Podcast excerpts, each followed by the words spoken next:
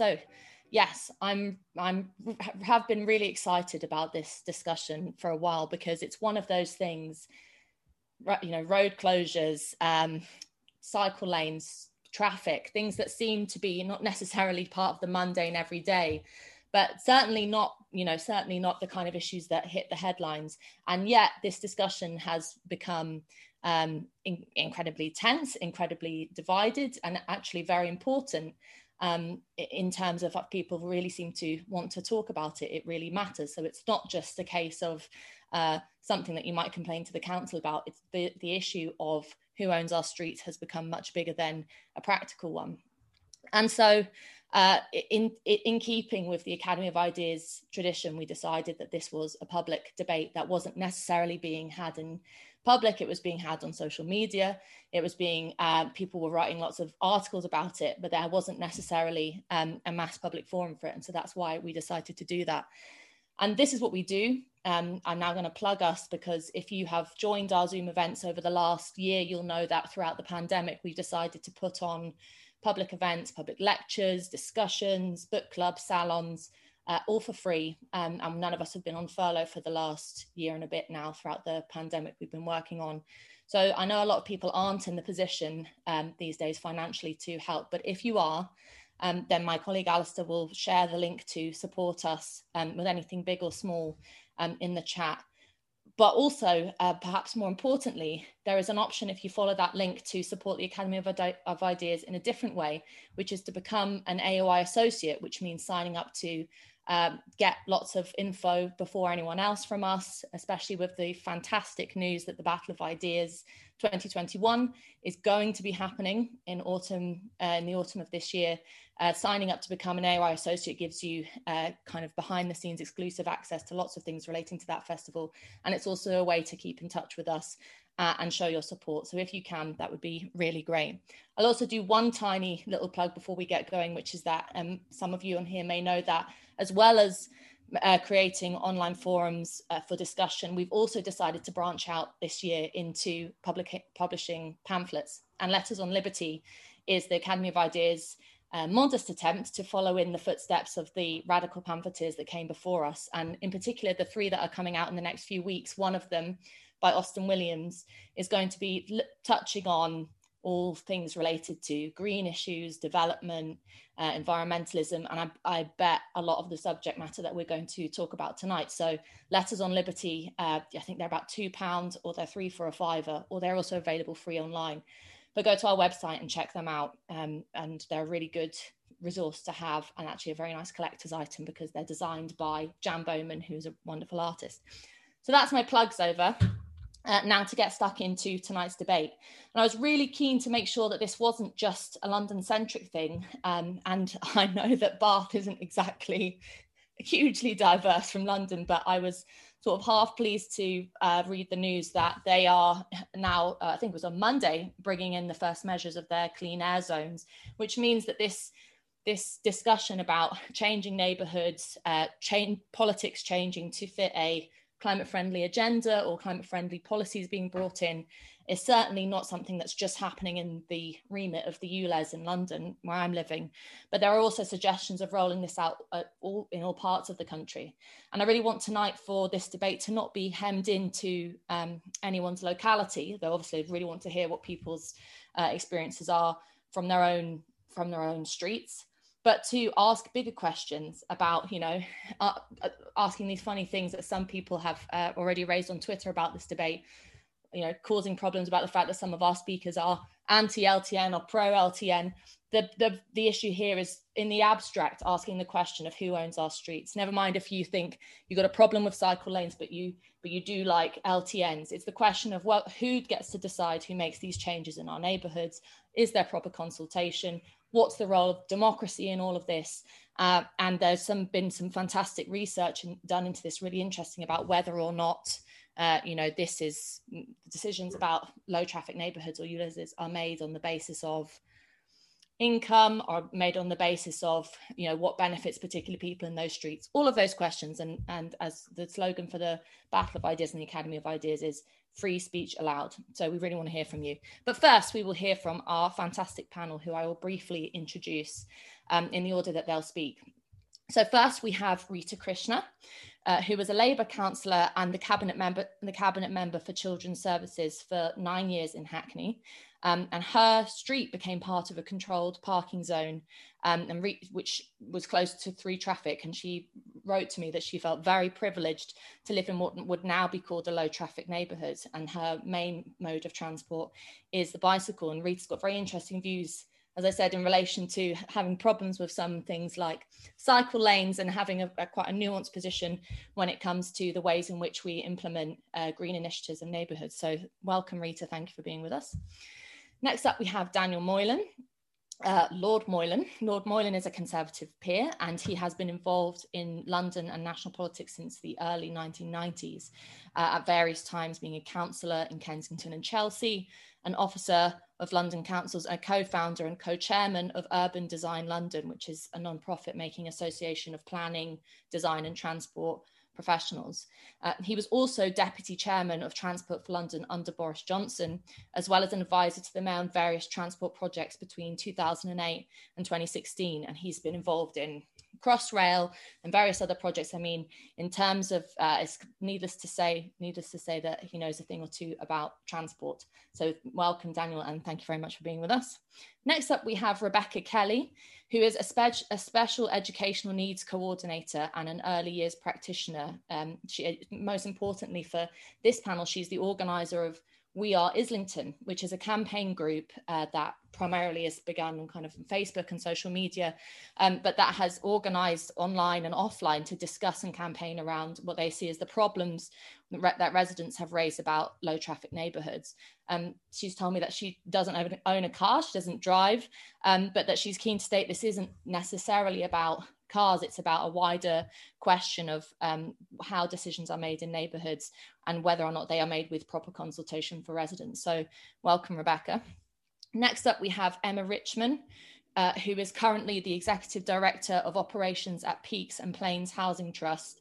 Uh, she's a qualified architect and a building surveyor, and she is currently a trustee uh, on the committee of the Pankhurst Centre in Manchester. And she's worked in social housing for over 25 years and is very passionate about communities. And Emma is also a keen cyclist and comes to that from that particular point of view. In fact, I actually think most of our panel are keen cyclists. Um, so we're definitely well represented on that front. And then last but not least, we have Niall Crowley, who I saw cycling in Victoria Park the other day. He is a designer, writer, and former East End pub landlord who was at the front line of Hackney's gentrification when in 2002 he opened The Eclipse a fashionable bar that brought cocktails and cappuccinos to the once infam- infamous Murder Mile. Uh, he also used to sing uh, second tenor in the amateur chorus of both Birmingham and Midland opera companies and self identifies as a Northern Soul loving West Brom fan.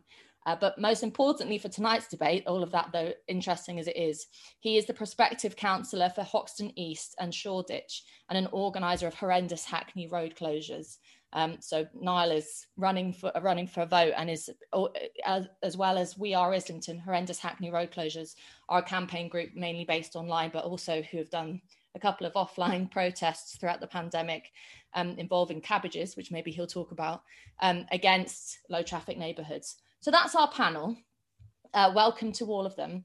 And what we're going to do is to give them about three minutes three to five minutes um, each to speak and I'll be quite tight with those timings. And then we're going to come straight out to you guys to see what you think. So, Rita, I'm starting with you, if that's all right. And uh, just a note to everyone that I like to keep a rather authoritarian control over the mute button on these things because I live in fear of Zoom bombings. So I'm going to unmute all of you uh, at any point. So, Rita, over to you for your opening thoughts.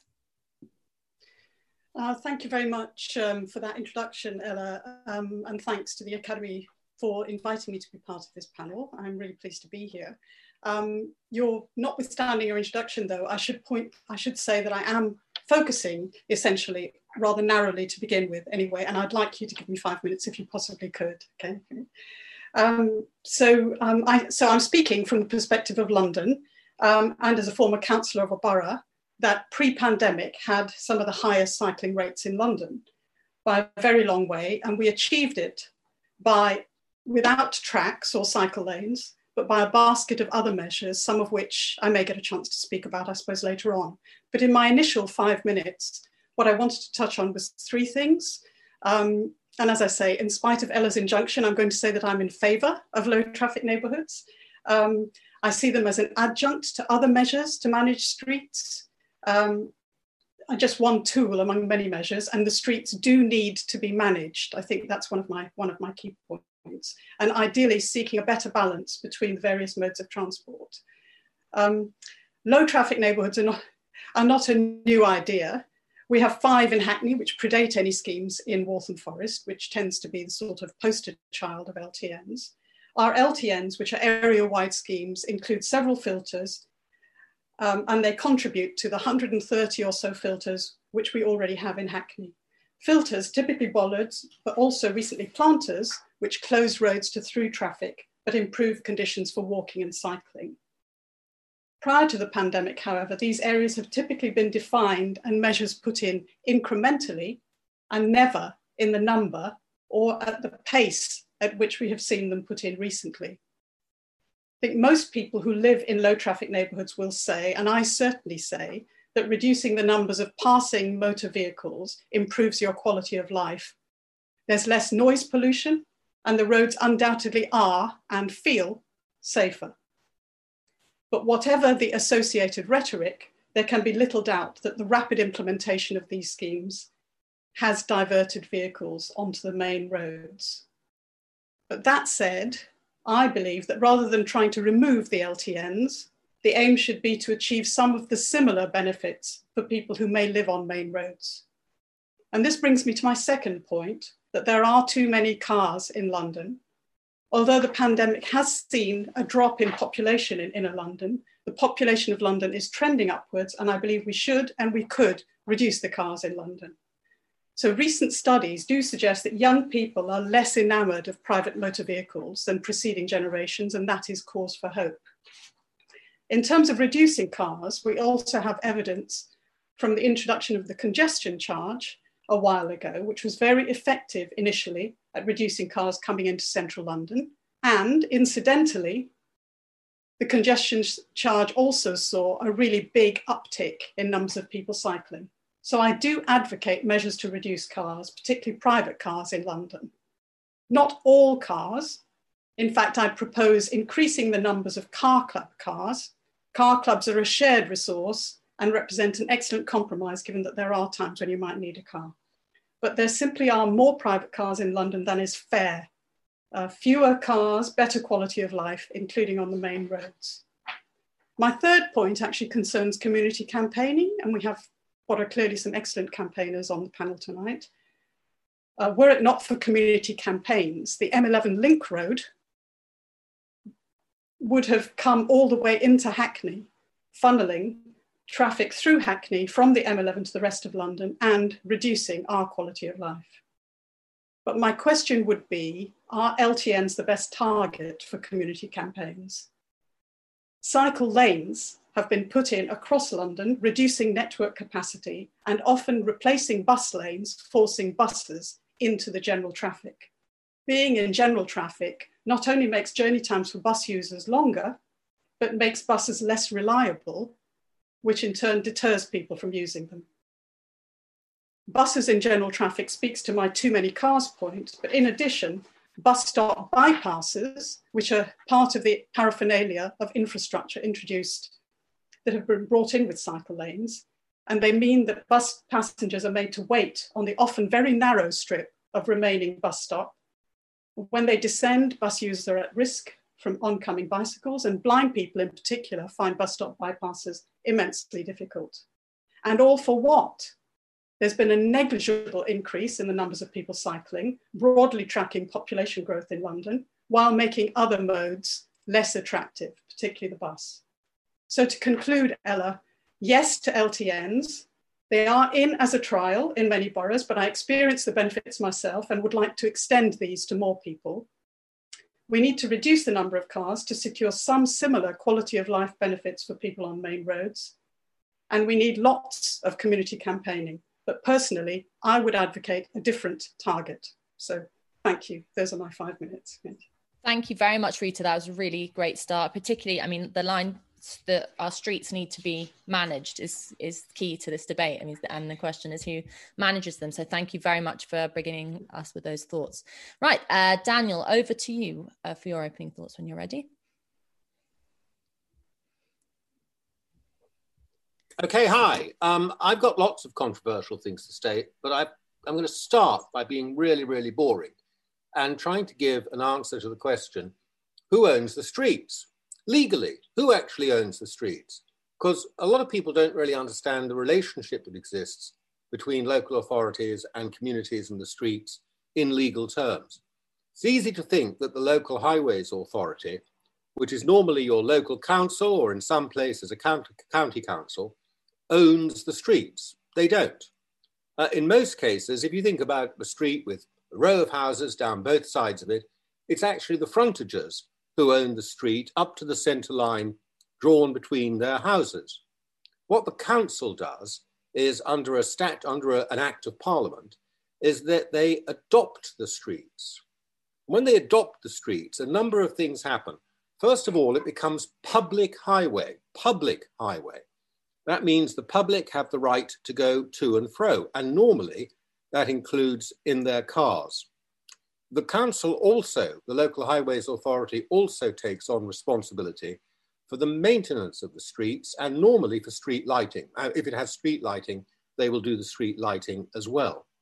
So they've got all sorts of wide ranging powers in, in statute over the streets, but they are not the powers of ownership.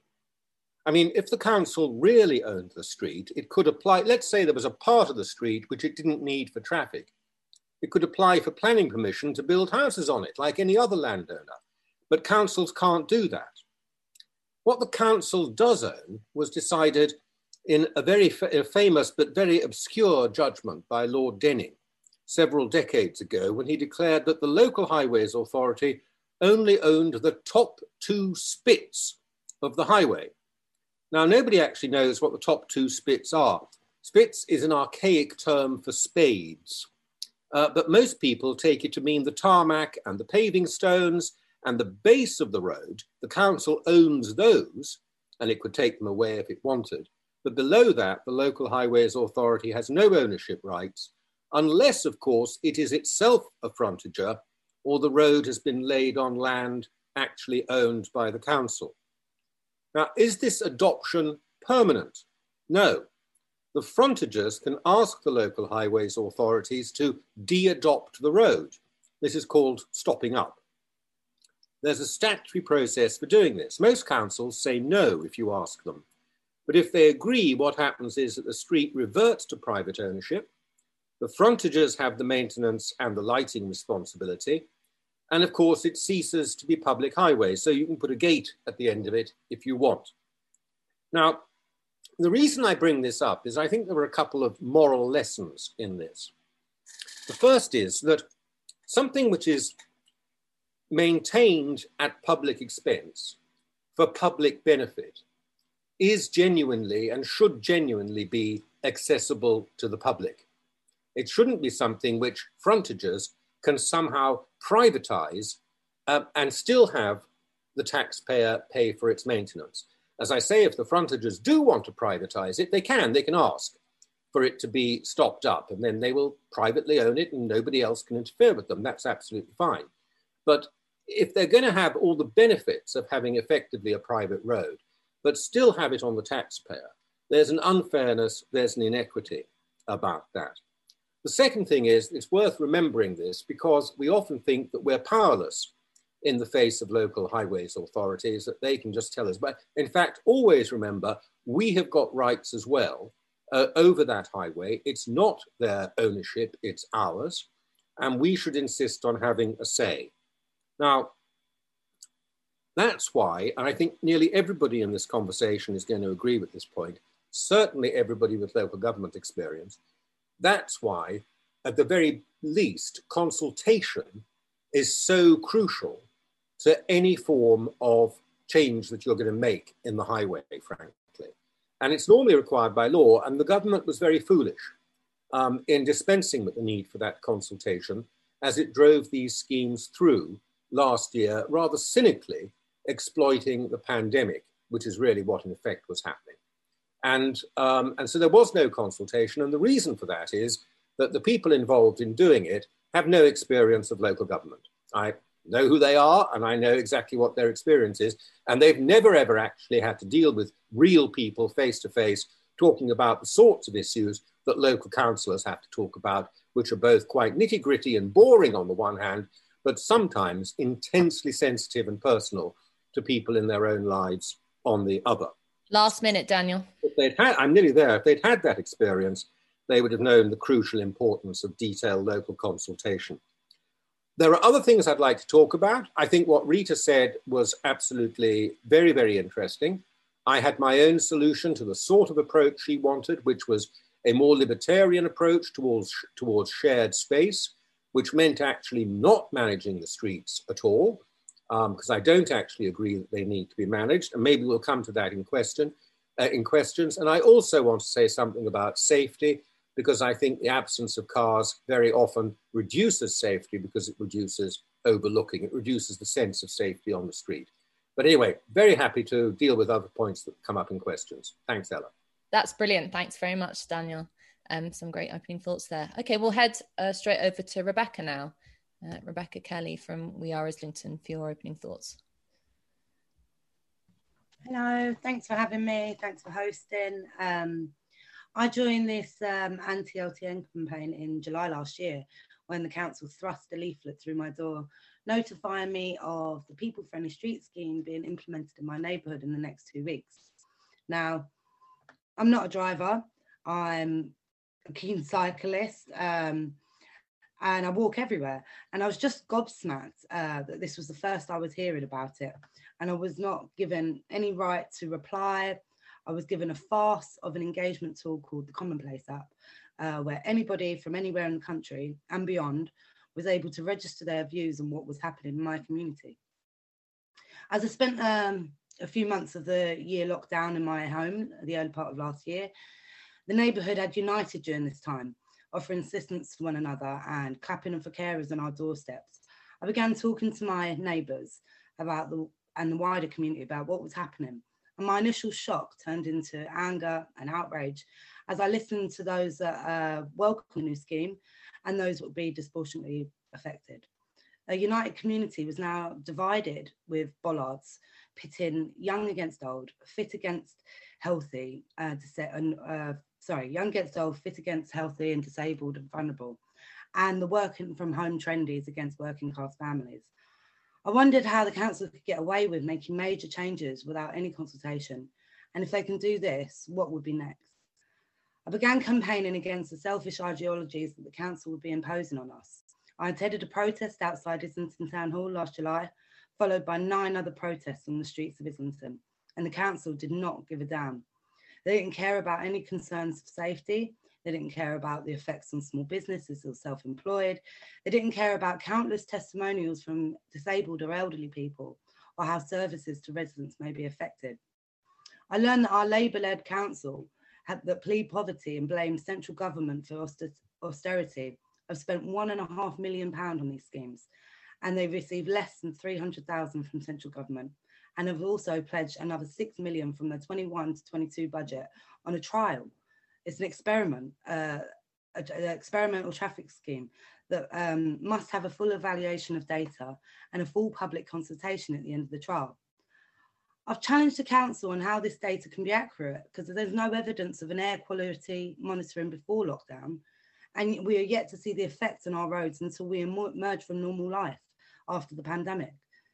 Uh, car counting devices have only been laid in my LTN during full lockdown periods, so it feels like the data is skewed to suit the council's agenda. Our public consultation is likely to be online and it excludes the digitally enabled or those in BME communities that require communication in other languages. And consultation will again be open to anybody that wishes to support or reject these schemes, leaving it open to be hijacked by militant cycle lobbies, as they did on the Commonplace app. That's run by Sustrans with loaded questions, and it leaves it very difficult for users to leave negative feedback. LTNs have had a profound effect on my borough, now hung in a noose of pollution with gridlocked main roads and ghost neighbourhoods. Council have created cells, which in the definition is to incarcerate people, to take away people's right of choice and disregard those without any choice, while the council dictates to residents, taxpayers, what is or is not an essential journey. It's not their, it's not their place to say. Thanks, Ella. Brilliant. Thank you very much, Rebecca, for that. That's great. Okay, we'll head straight over to Emma Richmond now for your opening thoughts. Good evening, everybody. Um, I'm a very proud Mancunian, so I'm going to give you a little bit of what's going on in my area of the of the country, and then my thoughts. So I've worked with communities as part of my job for over 25 years, and in Greater Manchester, LTNs were developed in the 1990s.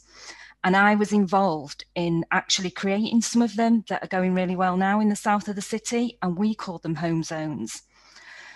But GM now has got a focus um, on on this again, and they're looking at a scheme um, in conjunction with Transport for Greater Manchester at 10 low traffic neighbourhoods and this is linked to an active neighbourhoods project prioritising movement and health and safety of people over cars.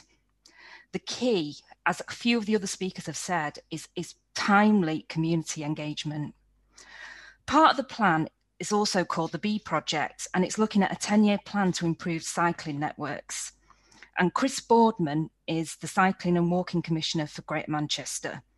And he says over the last decade, traffic journeys on residential streets has risen by 45%.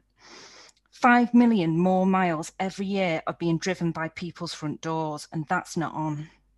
This whole approach is championed by Greater Manchester's Mayor, and his fund supports the project. So, people who tend to live in these TLNs are generally um, have better air quality, as been said, and are able to embrace positive life choices. This enables people to be more active and boost physical and mental resilience. But I think the solution is is lots of different things. I think that the community having proper support and proper consultation. I think better public transport options. London has Crossrail, we have Northern Fail. We also need better public transports that's more that's frequent and affordable. Um, the government announced this week three billion pounds to support a new transport, um, you know, fund. Will Greater Manchester see any of that? But also, cycling is great, and I think the wider thing with cycling is we need support from employers, we need support from um, making it easy and more accessible for people. Not everybody's a great, amazing cyclist. And what really helped me was having an employer that had really good changing facilities and Transport for Greater Manchester really helped the route that you were going to do. And I think that we should be encouraging walking school buses and making them mandatory. But we are at the moment decarbonising our homes and we've got strict strict targets to do that. And also the rise of electric vehicles. So for me tlns are inevitable and we need to embrace the change brilliant. Thanks very much emma. That was really interesting. Um, and threw out some some really interesting things there like what you would make mandatory and and what needs consultation. So it's excellent for um, the audience to get their teeth into. Right last but not least we have niall crowley. Hello, everyone. Hi, Noel. Okay, should we take advantage of the benefits of lower activity in cities and learn a lesson about what life could be like without cars? So that's the introductory text of tonight's discussion, and I thought I'd start there. It's a good question, um, and how great it would be if we, the public, had ever been asked or engaged in a serious dialogue about what kind of cities we want. But we never were. LTNs, roadblocks, and cameras were dropped on us from a great height, as Mary Wakefield said in The Spectator recently. In late summer, with very little notice or consultation, a number of London councils simply closed residential streets across the city. I had no idea they could move so fast, she says. Some drivers still don't know what these things, these modal filters, road closures are, and drive on through, earning themselves an instant £130 fine, which is great for councils like Hackney, which has made around a million pound out of LTN cameras since the summer. What kind of city do we want after lockdown? One of the few benefits that we saw under lockdown is how ordinary people pulled together organised independent support networks to help elderly or medically vulnerable neighbours. What the imposition of LTNs and road closures does is the opposite of this because they threaten to force many elderly and disabled residents into permanent isolation. And far from tapping into the community spirit and resourcefulness of residents, the whole policy is built on distrust of the citizen and is designed to disempower them. We are cast as irresponsible rat runners, too lazy to walk or get on a bike. We're not to be trusted with the decisions as to whether our journeys are necessary or unnecessary. Our betters will decide that for us. The policy implementation and the reality of LTNs is one of division and is acting against the potential for genuine community solidarity and cohesion. Older and long term residents find themselves looking on as the neighbourhoods they grew up in are being completely reshaped, not for them, but for younger, more affluent, and healthy citizens. I'm certain that many of the newer and younger residents don't want that any more than the older ones do. But this stuff and the way it's being done is just driving people apart. Just look at the destructive wedge being driven between cyclists and motorists. Forget cycle lanes. What's really made cycling in London so much better and safer over the last 20 years is drivers. Most London drivers are so much more aware and conscious of cyclists today. Yet, in demonising motorists and doing, doing it in the name of cyclists, we're putting all that we've learned, uh, all that we've achieved at risk. What kind of city do we want after lockdown?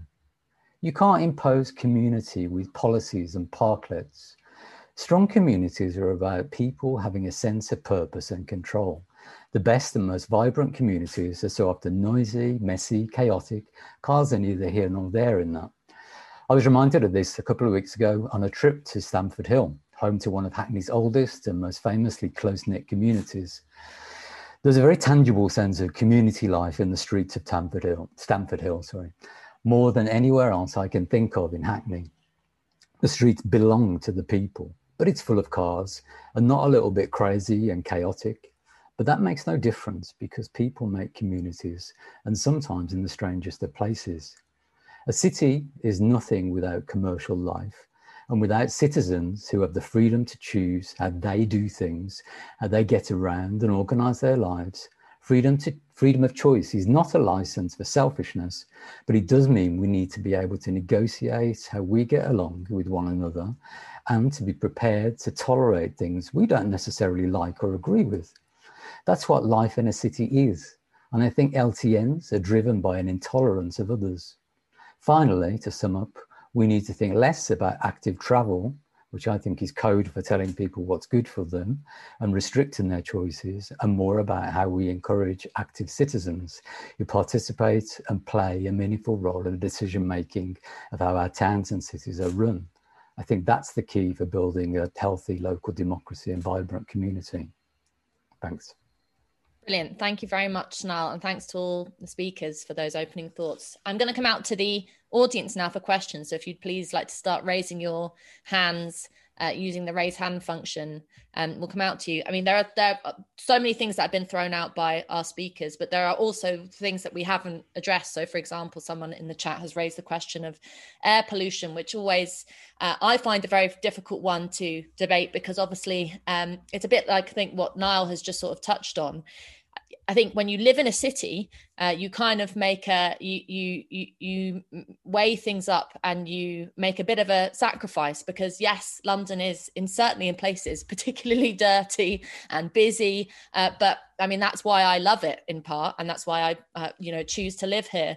Um, but also the you know the question of what you what you lose when you put in precautionary measures, but also what you you know what you lose when you don't put in precautionary measures. So the kind of weighing up game of the environment and climate change and all the kind of green initiatives on the one hand, and then perhaps you could say the authenticity of a city, as well as, as what some of the speakers have raised in terms of um, residents' ability to actually get around and get on.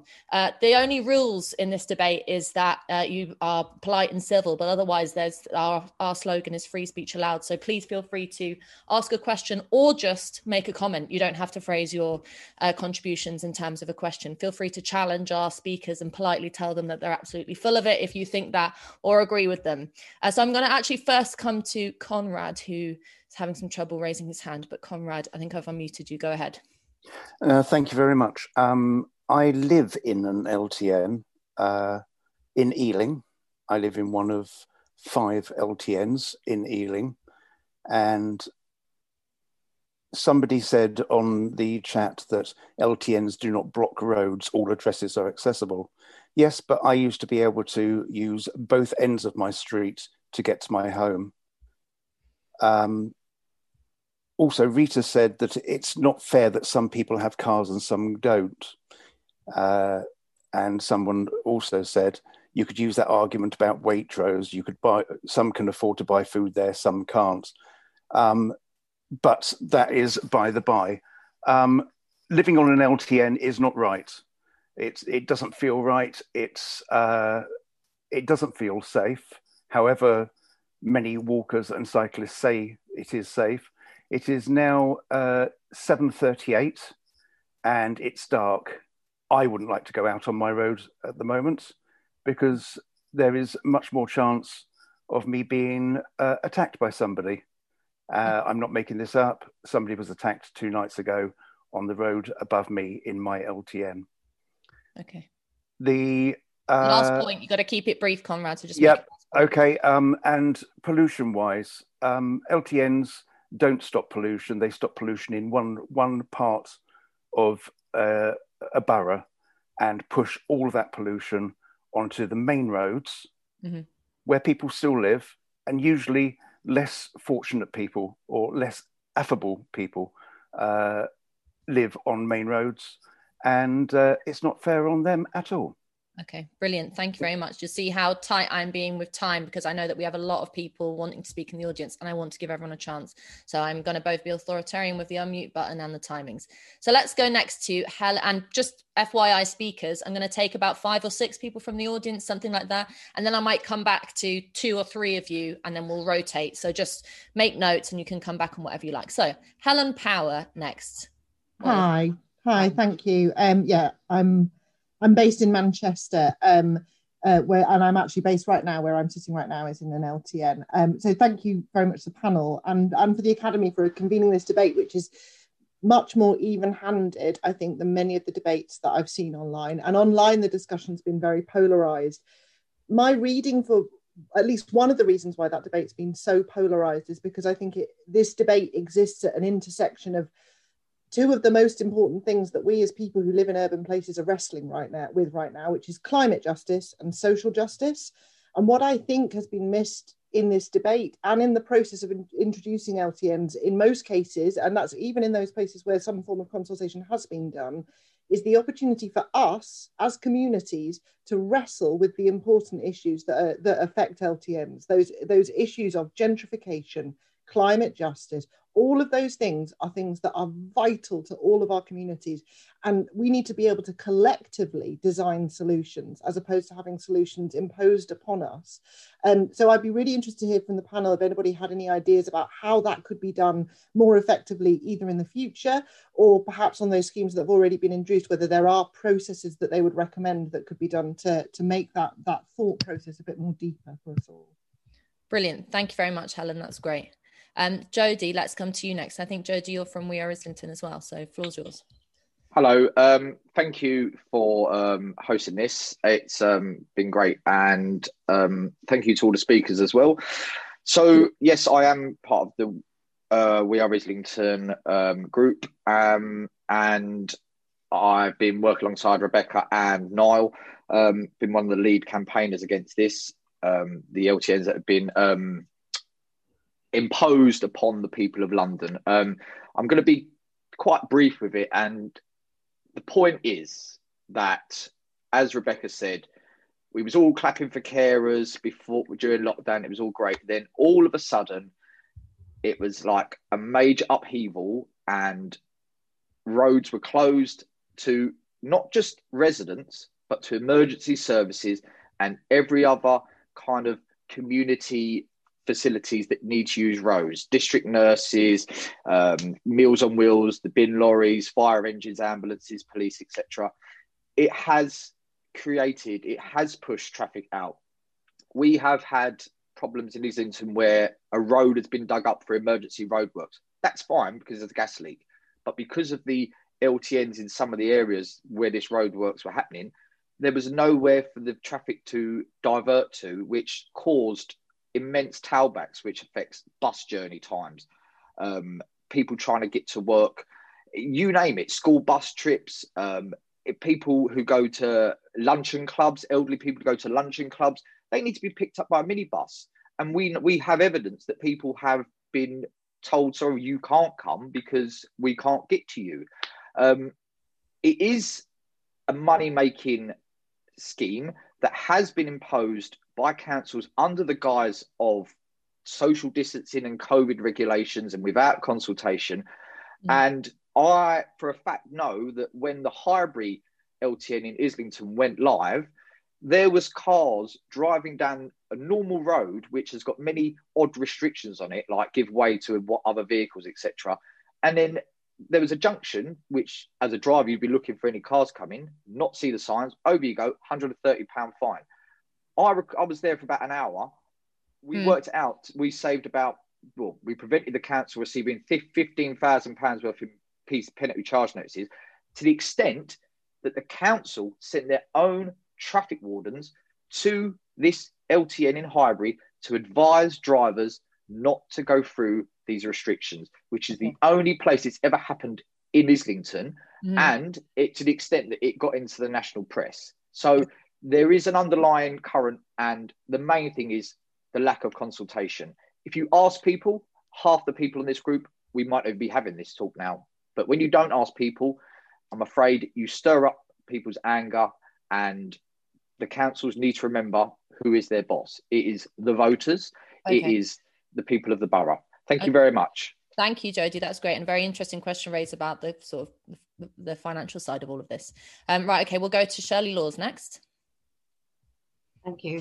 Um, okay, the, this question, who owns the streets? Well, I think, I don't think anybody here, whichever, you know, side, if you want the discussion that you you would fall come down on. Um, I don't think anyone would disagree. There is a growing antipathy towards cars, and um, you know, lots of very anti-car attitudes that we've had expressed here and elsewhere. Um, but I think what has happened, the measures that have, have been taken in various ways, um, LTNs and so on, has actually led to who owns the streets, a real blurring of confusion, a, a, a blurring of distinctions and confusion about who owns the streets. Because when you think about some of the things, for example, I mean, just a few examples, if you were in, and um, these are London examples, but I think one or quite, you know, some of them certainly apply elsewhere. Um, if you go in the area around South Kensington, for example, both cars and pedestrians are allowed around that area down from um, Exhibition Road, um, which uh, you know I, I, think makes makes it much more dangerous. Um, and I think a lot of other measures make um, the local communities more dangerous, whether it's um, creating play streets for two afternoons a week or, you know, over the weekend. Um, that I think then makes it quite difficult for little children to understand whether a road is a road or a pavement's a pavement and understanding the distinctions. I think also um, the fact, for example, um, cyclists, I mean, I live near Regent's Canal that is supposed to be a pedestrian place where cycling cycling is tolerated, but now it's a cyclist superhighway, really. Um, play streets, I've said, you know, I think there are other areas where, um, and, and, even in in busy streets, I've, I've noticed pedestrians now sort of expect cars to slow down to just let them go across the road rather than the idea that you know roads are for cars and pedestrians go on the pavement.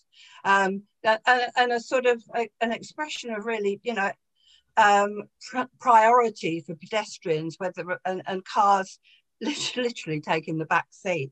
Um, so I think there's last point going on that are creating um, confusion rather than actually helping a situation of, of making things you know work a little bit more um, smoothly and and less dangerously actually. Brilliant. Thanks shirley. And that's a great point to, for people to think about in relation to the differentiation between you know roads being for cars and pavements being for pedestrians. Although i say that as a horrendous jaywalker so it's a bit of hypocrisy there. Okay i'm going to take mohammed and then we're going to come back to the panel. Um so mohammed. Hi, uh, um, thanks for organizing this and thanks to the speakers. Um, just really just touching on what everyone said so far. Um, I got involved, fun enough, well, not with LTNs, but some similar things with road closures five years ago. I come from a tenants and residents association background. And what I found is that these schemes, a lot of them are just recycled, repackaged ideas that were you know, rubbished by residents a long time ago, at least in where I'm from in Tower Hamlets. Um, we have one called the Livable Street Scheme. Hamlets is the most deprived borough, apparently. They've got 400 million in reserves, but they don't tell you that. Um, but they are rolling out these schemes, and the people who designed them, the people who are the champions of these, they are not representative of the borough. I found that in whether you go to Islington or Hackney, it seems to be from one school of thought and one particular demographic of privileged individuals, whether they recognize their own privilege or not. Um, their parents might have been working class, but they most definitely are not. They don't recognize other people's realities. They see car bad, bike good, and that's it. It's black and white. LTNs, I'm sorry to say, in their current form, are the brainchild of utopianist, insular, privileged individuals who I found really in the last year to be very distasteful people. You know, they, when push comes to shove, they are venomous. I've found many of them, the way they've, I know, I know social media isn't a good place to rely on because people uh, can rely on uh, things like uh, anonymity and things like that, but just vicious. We've seen closet racists come out of the closets. Um, all kinds of things. I think what we really have to recognize is a lot of these councils, the way they've treated their communities, the people in their boroughs, the people, they've ignored people's realities. And the people that are pushing this are from a limited background, some of them not from those communities to begin with. Um, but I think we have to talk about the fact that this is imposed gentrification in many parts of the of the of the capital in inner city areas like Islington, Hackney, Tower Hamlets. It's imposed gentrification for social cleansing. Okay. Um, that's what it does to working working class communities. That's all I'm going to say on that. Thank you very much. Thanks very much, Ro. Um, uh, right, Rita, we're gonna, and I think I might, um, I might know who the councillor you're talking about, um, potentially, um, but we, who we actually invited to be on this panel, but we didn't hear back from. Um, okay, uh, Rita, I'm going to come to you first, and speakers, really, I'm just giving you a minute or two to pick up on something. Someone's noticed in the chat that not many of our audience members ask questions. I have no problem with that. I think it's just it's you pick up on some of the things that you've heard, particularly Rita. We've just um, uh, heard Mo describe people who are pro LTN as as you know out of touch, um, elitist. Uh, I wonder what you have to say about that. But anything else, anything else that you want to pick up on just for a few yes, minutes? Yes, um, thanks, Ella. And I have to say that I was looking forward to contributions from the audience. I understood that the debate would be not necessarily all questions to the panel, but actually we would have a chance to really listen to what uh, what uh, what people were saying, you know, in the spirit of consultation, for want of a better word, actually. You know, you do want to actually listen and hear what people have to say. But the, but the few things that I do want to pick on, up on are, um, there was, I think it was Daniel actually, so it wasn't the audience, was talking about not needing to manage streets. And I, I so disagree with that, that actually that's the first thing I want to, uh, to remark on actually, because the management of streets, you know, whether it is sweeping them or keeping the footways clear of clutter or putting in measures, and I wrote this to you actually, Ella, that it was, you know, prior to living in a CPZ, um, I could hardly get across my street. Whereas when, the, when there was a controlled parking zone introduced, so this was prior to the LTN, um, just the fact of having yellow lines painted around the corner and areas that people couldn't park on meant that I, as a pedestrian, was able to wheel my suitcase safely across the street. The streets absolutely need to be managed for the benefit not just of the car drivers, but actually for you know for the benefit of everyone. So managing streets, that was one thing I wanted to comment on. Um, there's there's been quite a lot said about whether they are safer or not um, by by different people, and I suggest perhaps to the gentleman in Ealing that he, you know, in our case in Hackney. Um, the streets have felt ever so much safer since we focused on street lighting. So I think well lit streets are actually absolutely key to making people feel safer. Um, the uh, so the, the other thing was this issue about whether it's exclusionary and whether it's rich or poor. And actually, although I don't usually quote the kind of research that there is out there because I don't really have a lot of time for it. Much of it is not very good. But there was a recent study that's been much promoted saying that actually LTNs don't distinguish between the rich and poor. And you could just summarize as saying there are lots of poor people in London. Some of them live outside the LTN and some of them live in the LTN. So actually, I think there is evidence that there's that, there, that, they, that they aren't. They don't particularly privilege um, richer people, other than in the way that I have described, which is that actually they have caused more traffic to go down the main roads. Mm. And I think I've proposed some ways in which we might manage that, including a more sophisticated form of roads pricing, which I notice some people are talking about in the chat as well. Um, Just last point there. Rita. Okay, that's that's all right. I can I can stop there. I'm sure there'll be other opportunities. Right. no, there will that. be. So not not not gentrification, not distinguishing between rich and poor, and it's crucial to manage the streets. I think there's. Thank you. No, that's perfect. Um, I'm going to come back to you guys. We're going to keep going out and back, out and back. So don't worry, there'll be um, ample opportunities. Thanks, Rita. Okay, uh, Rebecca, I'm actually going to come to you next for just the, the same as Rita. A few thoughts. Um, yeah, so I was going back to safety, and you know, Rita's talking about lighting when you know, I've lived in an LTN for about seven months now and have been myself or my family have been a victim of crime more times than we have done in the last 15 years we've lived here. And it's always been in broad daylight. We've had our car smashed into, my son's been assaulted, tried to be robbed for his bike um, in broad daylight. We live in a ghost town. So these, these neighborhoods are not made safer at all. And it has nothing to do with the lighting. Because I've spent the last, you know, God knows how many months locked down, I haven't been exactly wandering the streets at night. I've been traveled to work and back. And um, it's it's eerie enough in broad daylight than it is. And then another word about gentrification is I can see it happening in front of my eyes. Uh, Islington is being gentrified. We've always been an affluent, stroke working class borough, and um, you know, I just feel like the, these LTNs are influencing the more working class, making it more difficult for people to make a living. Um, while cycle shops are popping up, Whole Food shop that we don't afford to, to work in. I've took a drive around Hackney and, you know, I'm going through council estate after council estate while the leafier streets are quiet. Um, and, and that stinks to me of gentrification. It isn't fair on the, the working class. Um, it's, uh, I, it's, it's to suit one minority of um, people that support the agenda Okay, brilliant. Thank you very much, Rebecca. Uh, Daniel, I'll come to you next, and then I'll go back to the audience. So Emma and Niall, I, when I come back, I will come to you guys in the next round because I want to keep coming back to the audience. So Daniel, your thoughts? All right. First point is, um, I should have said this earlier. Um, I, I, live. I'm very fortunate, and I live round the corner. I don't live in it. Uh, from one of the two most expensive streets in London in terms of buying a house. And lo and behold, of course, I should have said at the beginning, uh, we're in an LTN. I mean, ours is 40 years old. It's the first LT, it was actually put in by the GLC. It's a very modest one. It's just two no entry signs on one side of it. And because of the way the streets were laid out, we don't get any through traffic or very little through traffic. And, and it's interesting, just doesn't prove anything generally, but it's just an interesting point that it is one of the richest areas in London, but it's got an LTN. Does that tell you anything? Um, I'm not sure. And it's had it for 40 years.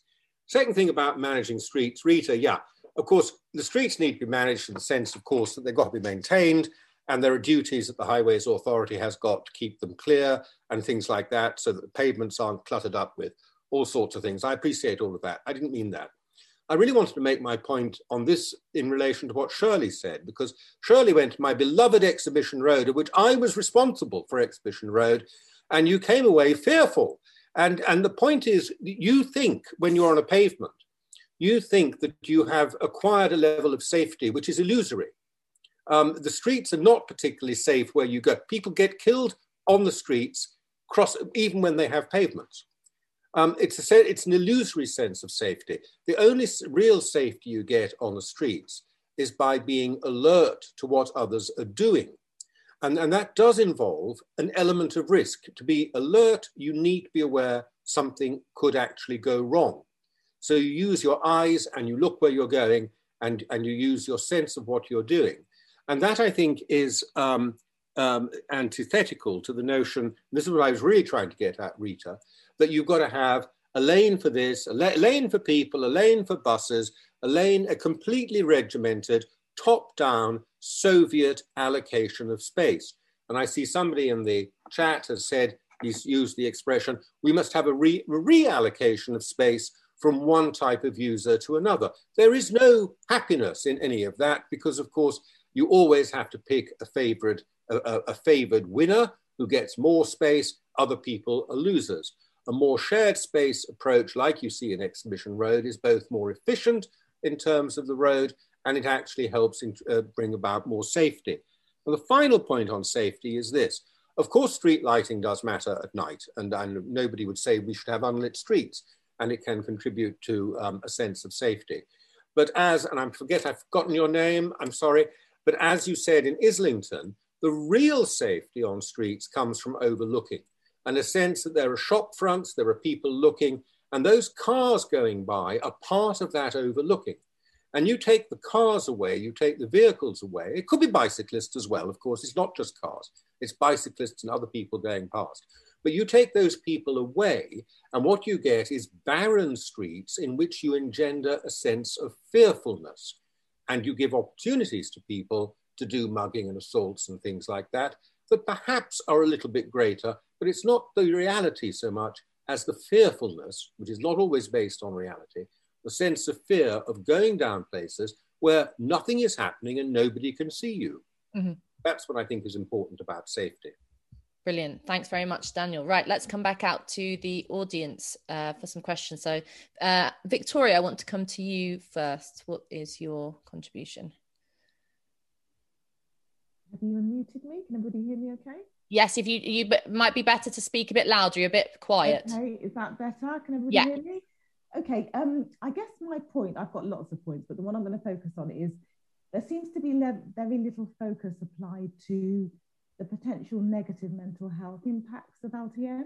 Um, I think that the backdrop of the global ban- pandemic cannot be um, obviously overstated. And um, I live in Bowes LTN, where the only vehicular access for us is via the sixth busiest road in the UK, which is the A406. And that has led, if I speak personally, to increased isolation. Um, we've had various individuals not willing to come and visit or deliver items. I run a business and sometimes I have very large deliveries and I can't get the delivery driver to come and collect those. So there's been a whole range of issues um, that have been exacerbated by the RTM, which has impacted on my well-being and the well-being of my family. And I just wondered in all of the analytics surrounding LTNs, there is very little focus on the mental well-being and the sense of individual impacts of such drastic changes at um, one of the most disturbing times in living memory. Brilliant. Thank you very much, Victoria. I mean, in particular, we've people have touched on the relationship of these moves to the pandemic, um, but thank you for raising that again because I think we could do with talking that a bit more, both in terms of the the claims that it's been brought in covertly um, through you know explanations around social distancing, but also you know implementing um, rules that would, as you're saying, increase isolation at a time, and what we're already increasing incredibly isolated. What effect does that have? So thank you for that. Um, Rob Lyons next.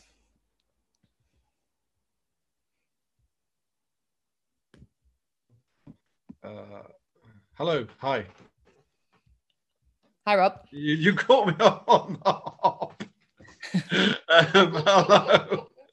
Yes, I, I, just wanted to uh, because it's very metropolitan this discussion. I have to say, um, I, I've I, I, spent 16 years living in London, and now I live in the polar opposite, which is a village Scottish borders.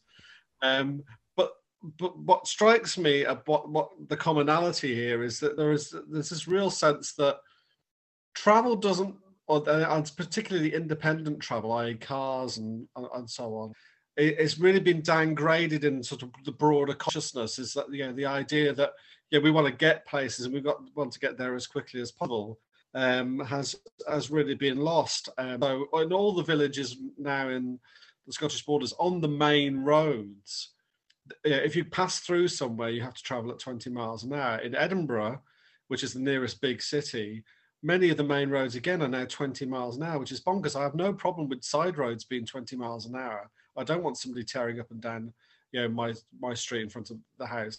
But that sense that um, you know that that getting somewhere fast uh, you know it, it is it is an important thing and the, the freedom that um, uh, independent travel uh, gives you uh, is, is is more and more being dismissed by a certain influential minority of society and i think that um, that if we we if if tra- transport means you know getting places quickly and it and we should have much freedom to choose how how that comes about. And all this kind of top down architecture for controlling how you know how freely we move i think is a really really pro- big problem. And i think that for the good of society as a whole productivity of society as a whole i think that we really need to have a push back against that.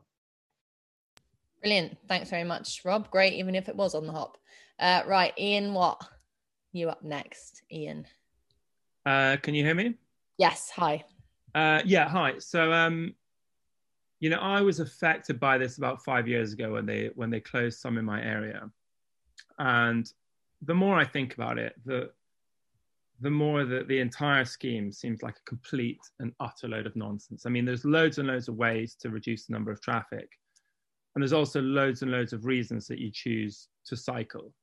You know, for example, in London, the fact that your bike gets stolen almost inevitably if you leave it overnight was is a huge one so, what really worries me is that these things are basically being done to raise money, for, is to, so the council can raise money.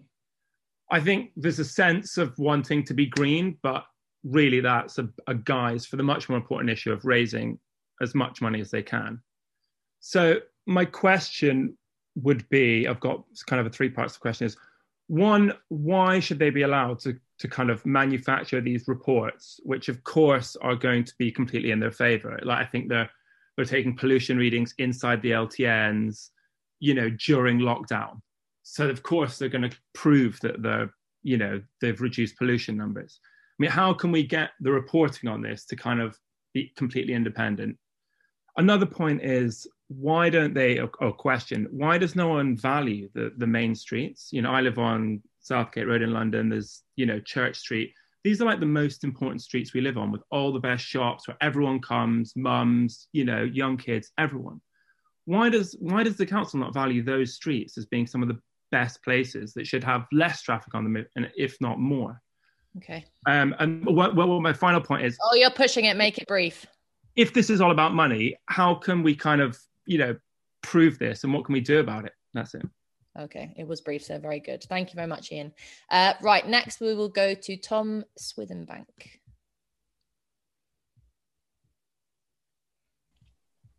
Hello, can you hear me? Yes, hi Tom. Hi, I'm um, I'm in Bristol, and we are. Uh, they are currently consulting on the strategy for low traffic neighbourhoods. Um, yeah, it's really just to say I think you know it seems like a mistake that London's pressed ahead in the emergency measures. Um, but yeah, I think I think there's a lot of anti, you know, anti this and anti that, but maybe we need some more solutions. I don't know if anyone has other ideas to actually tackle the the, the crises that we face at the moment. I mean, there's been mention of fuel fuel duty freezing. I mean, yeah, just like to see some other ideas in the chat. You know, we've basically got to halve driving double walking and cycling what ideas do people have for for that Um, you know, it's all well and good saying this is rubbish, this is rubbish, but you know, what what other ideas do people have? Because this is, you know, this is happening. Okay, brilliant. Thanks. That's a great challenge. Thanks very much, Tom um well i mean in particular if you we this debate is about streets and ltns and all that kind of thing but obviously there are other questions about you know cities don't have to be static. Cities don't have to that london changes in particular every single day expands you know moves about. And um, so it might that might some of the solutions lie not in in restricting, but in expanding out things and opening up opportunities. Um, okay, I'm going to come to Joel. I'm going to come to Joel Cohn, then Josephine Hussey, and then Alistair Donald, and I'm going to come back to Emma and Niall on the panel, and then we're going to come back out to the audience. So bear with me, everyone. If you've got your hand up, you will be speaking tonight. I'm not going to leave anyone out. So, Joel. Um, the last speaker asked for a few ideas. I suggest one of the bigger barriers to um, getting more people cycling and walking is that only about 50% of the country owns a bike. That's probably a, a really good place to start. Um, I think kind of listening to the breadth of this discuss- discussion, and it's a real credit to the Academy of Ideas for um, making this debate a, a, a, bit more meaningful than than some of the other fare you get discussing this issue in really quite a polarized way. At the heart, it's about kind of competing um, senses of, of what public space should be for, um, which is an issue that I know that the, the Academy has been um, thinking about for a very long time. And I think it's a really rich vein of thought because you know, both sides of the, the typical debate that you'd find out there, um, I think, express quite a lot of NIMBYism.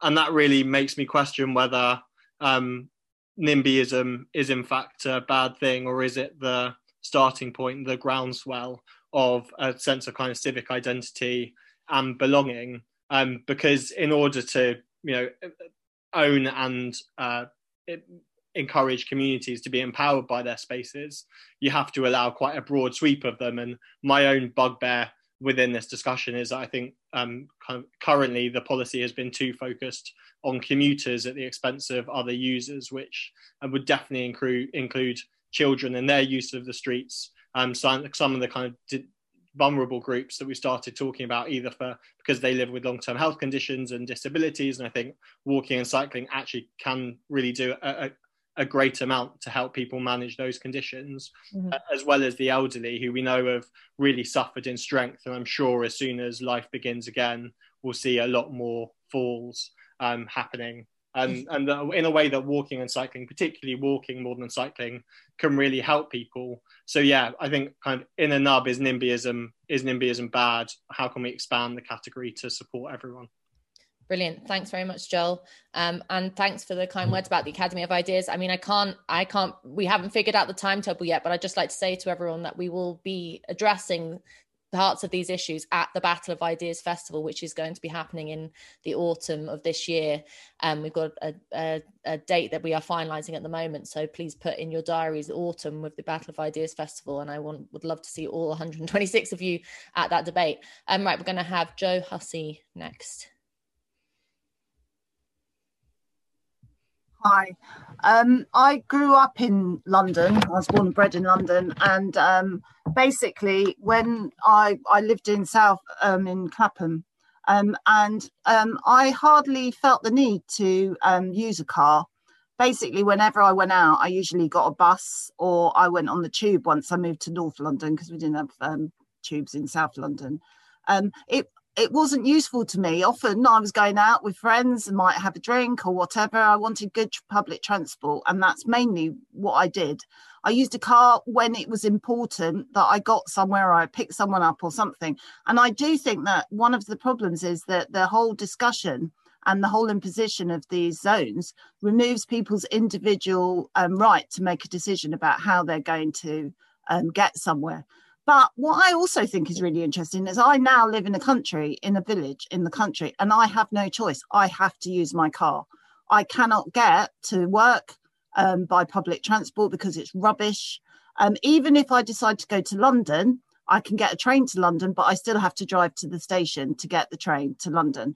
And one things that I wondered, and I wanted to throw out there, was um, are we focusing on the cities um, um, and saying that the cities are really a problem when actually they're not really a problem. I mean, a lot of people have said that a lot of the policies have made cars appear a big uh, more of a problem now in um, London than they really are, and that pollution is considered to be a pro- bigger problem than it really is. I mean, I grew up in a vibrant city that was um, surrounded by transport. Um, and as people have said, it was because it was a vibrant city that it had lots of transport. Um, but you know, by impo- by focusing on the city and saying the city is the problem, really, are we starting to spread this idea of cars being a problem across the country? Um, um, so I just wanted to throw that in, really. Brilliant. Thanks, Joe. Um, okay, we'll take Alistair Donald and then we're going to come back to Emma and Niall for comments. So, Alistair. Uh, thanks, uh, Ella. Um, I really enjoyed Daniel's explanation of the ownership of streets at the start and, and, and the sense of uh, understanding what is in public ownership and what's not. Um, and I think in, in some ways, the, the, the whole idea of the public is, is the key to this discussion, actually, because not, not the public in the sense of, the te- of, of who technically owns something, but the public in the sense of what it is in a social sense.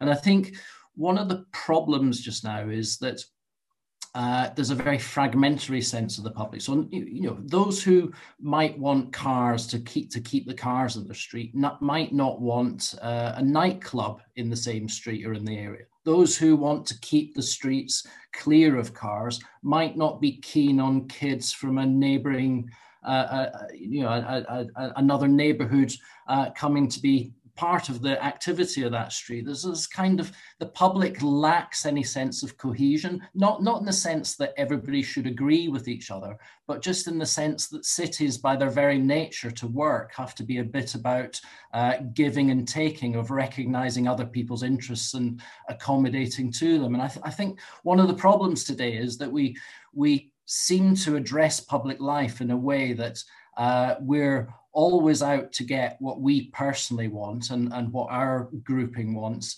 and dismissive of the claims of other people. You see it all the time just now, for example, in the, in the debates around free speech and around protests, where everybody's trying to protect their own group's right to protest, but is rather dismissive of the rights of other groups to protest. So I think understanding the public and understanding the public in a kind of political sense of we're all in it and we have to accommodate to different needs is quite important just now. And so that when it comes to the, the question of consultation, which a number of people have posed as a, as a solution, I think, well, fine, have, have consultation, but it just strikes me that people are asking what is a rather technical process of consulting with other people to do the work of which is a social sorting out socially what it is that we understand ourselves to be as a public Brilliant. Thanks very much, Alistair. Uh, okay, Emma and Niall, I'm going to come to you for comments. And then, as you may have noticed, we've got 10 people with their hands up and we are running out of time. Uh, I'm okay to run over a little bit, but I don't want to hold the speakers for too long. So let's all be pretty snappy. Um, but, Emma, any thoughts you want to pick up on from anything you've heard of the last sort of half an hour? Yeah, just to say it's absolutely fascinating. Um, a couple of things I want to say is firstly, this idea that things have been done quickly um, one of the um, headlines in the Manchester Evening News tonight is about an LTN that has been put in somewhere to use up budget quickly.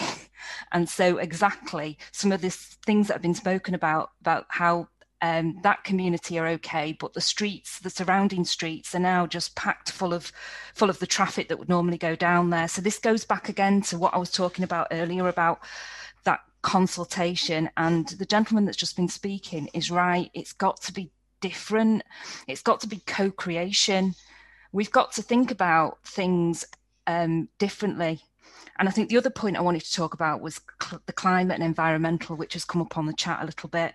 A lot of the stock that people are thinking about is social housing, and that's what I i have been working in for 25 years, and every housing association at the moment is having to look at decarbonisation, and they're also having to respond to the white paper that's come out about resident engagement.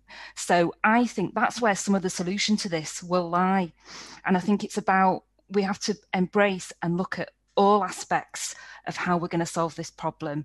And I think that you know there's, there's obviously very different experiences that are happening in parts of london that are happening in other parts of parts of the country but we need to learn from where where it's not happening right and make sure that that's communicated so that we can we can get things that are more meaningful brilliant. Thanks very much emma.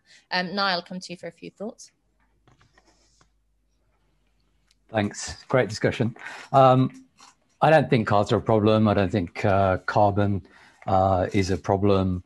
Um, I think it's a great thing. I, car usage has been going down since the year 2000, but I think it's a it's a fantastic thing that in my lifetime, um, ordinary working class people can afford decent cars. You know, I never thought in my lifetime I'd be able to, you know, drive around in a in a Mercedes. Although I, I can't afford a Mercedes, but you know you do see people the the, the buildings maintenance people at work uh, drive around in Mercedes because they've got um, you know, because they, they, they, they've got access via, you know, via, via credit. Interestingly, all of the teachers and, uh, you know, go around on Bromptons and everything. So there seems to be a, a middle class falling out of love with the cars. And um, I don't think the work, generally working class people have, uh, uh, of course, on yet. So they're being forced. And I, I really reject that, you know, right? Um, um, we did a survey with a group and we asked about 700 people, uh, Hackney, um, who uh, what they use their cars for. Horrendous Hackney road closures are started by women, young working class women, never involved in politics, and so was the Islington group, I believe. Uh, it's mainly women that it's affecting, uh, women of all ages. Um, I can see out of my window that uh, the people who drive cars around by me on the council estate over the road are mainly young families. So it's really affecting them. And you, I, am not sure I even accept the idea of low traffic neighborhoods because what I can see with the estates over the road is people just being closed in. You know, they, it's being made as difficult as possible for people to get around. Call it a low traffic neighborhood, call, call it what you want, but you know, I, I I think that it's an attack on, uh, you know, working class living standards in that sense. Um, and Joel, just responding to Joel, um, surely it's up to people whether they cycle or walk. It's no business of the council. You know, do people have different needs, and, and it's up for them to decide, really, not for the council. Okay, brilliant. Thanks very much, Niall. Right, speakers, I'm now going to go through the 10 people who have had their hands up, who are all going to promise me to be brief. Um, and then I'm going to come back to you guys for your final thoughts, picking up on anything. So if you just hold tight for a bit, if that's all right, we are going to run a bit over half past, but I think um, it's worth it because I'm really enjoying this debate. People who have your hands up, if you've had your hand up or uh, beforehand, I'm afraid you're uh, engaging in wishful thinking um, because we're going to take people who haven't spoken first. So Mark Dunn, let's come to you and hear what you have to say. Hi, hi, thank you everybody for this discussion. Just to say, uh, I came to this quite late really. I was completely oblivious to LTNs being put up around me in, in the East End of London. And I suppose it occurred to me something was going on when traffic started to increase on my road. And then I done a bit of digging and found out why. My opposition to it, and I'm quite firmly opposed to it really, is that it feels tokenistic and divisive and and actually traffic is a burden for all londoners and and it should be shared i can't see really how any solution that creates more noise and pollution inequality can be acceptable mm-hmm. and I'll, I'll leave it there because i had more to say but you've got 10 others to get through. Lovely. No, that's the spirit of it. Thanks very much, Mark. Um, okay, we're going to Matthew next. Matthew Pencharz. Um, hi, uh, thank you very much. Um, it's I am uh, very much in favour of LTNs, and I've been very involved in my own LTN group in Lambeth, in, in Brixton, in London. Um, it, however, it's done me a lot of good to be on this, to listen in on this debate, see my old colleague Daniel Moylan, and lots of people who are opposed to LTNs because there's always a, a danger of a filter bubble and you only ever listen to people who, who agree with you. Um, but I, th- I, think there's a, there's a few, actually quite a few misconceptions that a lot of the antis here opposed to this have. Um, clearly, there's been a mistake about not consulting the local uh, you know, residents properly, and that's something that we did in our group, in that we really warned people that this was coming and there's been less, I suppose, animus against it than perhaps in other areas. But I think it is worth noting that we have an election in two months in London uh, for the mayor, and then we have an election in a year and two months for the boroughs. So we can vote all these guys out. If you really don't like it, you can vote them out. Uh, and they are all going to be due to statutory consultations. These aren't going to happen. They are all experiments. And in order to become permanent, they do need to be consulted upon. Yes, perhaps it shouldn't have been done in the way that it was. I think that's a fair point, especially during the dislocation of the pandemic. But that's not to say that um, they're not going to be consulted on um, in due course. Um, I think it's worth noting the fact that the polling data suggests that people are largely in favour of it. Um, and a lot of the other data that people have stated, such as traffic is definitely displaced, but in fact, the LTN Lambeth has re- released um, data around the LTN near, near me, and in fact, traffic reduced on the boundary roads as well as within the LTN. And they did, and the consultants, and I actually read through the report, does manage to baseline it properly, mindful of the impacts of the um, of the pandemic. So they managed to get a sort of a factor there to, to make sure the data worked. It wasn't just comparing apples with pears rather than apples with apples. Um, and Last I think yeah, so politicians really need to think about the balance of pros and cons. There really clearly are disbenefits in this. Of course, there are, but in my view, there are more benefits. And the last point I want to make, if you're mindful, I think back to what very much what Tom said about being against everything, against change, that in order to meet anything like the carbon um, targets that nearly everybody agrees on, and certainly there's political consensus, if not necessarily within this group. I, I know that the gentleman from, from I think the pub in Hackney doesn't seem to believe there's climate change. Um, but there needs to be a balance of the pros and cons and balance what is best. And some of them will be more negative than positive and will have to be removed, but most of them, I believe, will stay in place. Uh, we need to do these nudges. If this is the reaction that we get for just a few planters, either heaven help us what sort of reaction there's going to be when other changes need to be made mm. if we're going to meet net zero that has been um, legislated for. And it's important to note that a vocal minority, no matter how vocal, has no right to veto um, a policy that is in the majority popular, which appears to be the case in the polling, and the elections coming up will prove or disprove that. Brilliant. Thank you very much, Matthew. That was really helpful to put that side of the argument. So thank you. Um, Austin Williams will come to you next. Uh, thanks. Well, I mean, that last guy s- said a lot in a short space of time. When he mentioned the word nudge, it's very clear that the idea that you do a consultation is in order that you get the right result and work out how best to implement a policy that you're going to otherwise enforce on people. So, in some ways, it's fake uh, consultation, uh, just kind of glossing over the cracks in some ways. And also, modeling is not the same as data, I would advise. But I just think that the idea about um, you know, what is the problem? Why are cars a problem? Since for 100 years they've been seen as a boon. Um, and if anybody remembers the last Labour government, um, has always brought in a transport policy, started the transport policy of conflictual relationships between we need to invest in public transport in order to get people out of the car. So it's always been that sense of uh, car car drivers as being the problem. But actually, in terms of statistics, the growth in traffic, Niall started to mention it. Uh, from 1950 up to 1990, that's when the growth of traffic happened. And then since then, the growth of cars has declined. Or the, the, the, the, the number of car journeys has declined. Um, that 50% of, of all journeys are by car, 37% today are by car, as opposed to 50% in 1990. And that's even predicted to be 27% by the mid century. And that's without a pandemic, which is destroying the car industry as well as the commercial sector. And we've got this very bizarre situation where there's a perception of cars being a problem. Um, we've kind of invented this problem, uh, and in some ways, that's how it's we're going to have to deal with it. How much road space has been lost in London to increase that perception of cars being uh, a problem is uh, is worth uh, an inquiry. But I think that you know, even just looking at this idea about noise, it's kind of such a middle class concern, is it? The noise in London, my God, uh, I'm now living in the countryside, and uh, I long for a bit of noise. But the but even, there's a question asked in House of Parliament today saying that why we shouldn't have protesters is because of noise. This kind of paranoia. There's even low noise surfaces on roads now today. So everything's improving, but the perception is that it's all getting worse. And I think that that's an inverse relation to reality. And I think we just need to get a little bit of grounding in what really is going on before we kind of have this uh, conversation which insists that cars are a problem. How best are we going to implement getting rid of them? That's not a, that's not an equation. Brilliant. Thank you very much, Austin. Okay, Roland Hughes next. Thank you. Hi, everybody. It's a great debate. Great to be here. Um, right. I, I just want to say, really, I can only, I'm living in the Bowes LTN in Enfield. Um, literally, we had no warning of this. Pandemic started and it came through the door.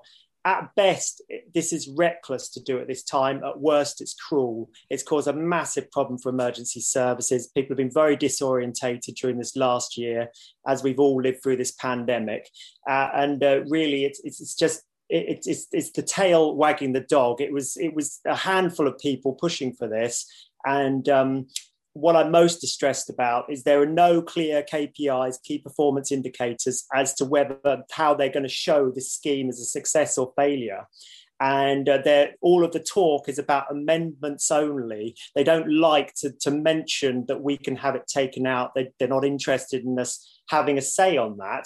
And there's been a lot of fudging of the figures and manipulation of that. We've seen traffic counters on newly created dead end roads, no proper counters on displaced traffic roads. And, uh, you know, and we've seen hard landscaping done on what's meant to be a trial temporary scheme. You don't do hard landscaping when there are plans to take it out. It's a fait accompli for some people in the council. Um, the next thing I wanted to say was um, very briefly. You know, I'd be very quick. I'm a cyclist and a driver, and I really worry that um, you know th- th- these things need to be done in open, transparent ways, and to to actually not consult first. They've used the pandemic as an opportunity to force something upon people and call it a live trial. And I really worry that this is actually setting back the green agenda. You have to take people with you. People are very open to change uh, but you have to take people with you. Finally, I just want to say yes, I agree. Car use is coming down. We're seeing that. A lot of young people aren't driving these days. And we are seeing, um, you know, we have Euro 6 coming in this year in London, the extension of the LEZ zone. And so they were, you know, exhausts are getting cleaner. There's transport revolution. We'll have the self drive soon. But, you know, the euphemism of language as well, calling roads filtered when they're actually closed to traffic. You know, there, there's a lot of manipulation of data. And we've asked for an open, transparent referendum of whether we want it to stay or go. And the council is not interested. So this claiming that silent majority is, is very disingenuous. Thank you. Okay, thank you very much, Roland, for that. Uh, right, we'll come to Dennis Russell next. Just to manage everyone's expectations, I'm not going to be able to take people who have already spoken, I'm afraid, because we're running out of time. So I'm going to take Dennis, then Anna, then Neil, then Brige, and then we're back to the panel. So, Dennis, floor is yours. Well, I'm a van driver in London, you know, one of the despicable uh, deplorables. Um, uh, and I pay, what is it, 380 odd pounds a year road tax uh, bicycle people who ride bicycles pay none, uh, and uh, I'm barred from practically three quarters of the roads in my Islington borough in the area where I live. It used to take me 10 minutes to get to work. Now it takes me nearly three quarters of an hour. So I'm sitting in my van pumping out fumes for an extra sort of 30, 35 minutes every day. So are all the buses who go the same routes as me. I can't see how the LTNs are of any value. But uh, in terms of the, the, the, the, pollution side of things. But, um, you know, there are what? Uh, in terms of councillors, uh, people elected to the councils, eight and a half thousand people elected every so often to sit on the councils across this country. And there's a, now a layer of people who I would argue are, you know, politically and culturally sort of all, uh, uh, you know, from the same type of background who are imposing on us a whole set of ideas that they have about you know the environment, about climate change, and about how to deal with it. Uh, and they're doing so with very limited turnout in terms of legitimacy. It ranges from between, in the lowest boroughs, 20% of the local people vote for them, to the highest, Richmond upon Thames, where something like 54, 55% of people vote for them. But the average is around 33%. So these people have no legitimacy in terms of electoral returns. They're, they, they are free from any democratic control on them because people really hate them and have been turned off voting for them down through the years, not just in relation to LTNs, but in relation to a whole host of issues, housing, other, other problems, bin collections, you name it. But uh, so, so these people are free from any kind of control and they're imposing their own values on everybody else and making life quite miserable for people. I know, you know, it would be nice to live in a pollution-free climate, but a city is never going to be pollution-free, never, uh, under any circumstances, uh, for the next conceivable, you know, two or three hundred years. So, you know, they are making most of us, most at least of the working people who have to travel through London to work every day. They're making life really, really miserable for us. Okay, brilliant. Thank you very much, Dennis. Um, okay, Anna's iPhone will come to you next. Hi there. Yeah, obviously I'm not Anna. I'm Francisco. Sorry.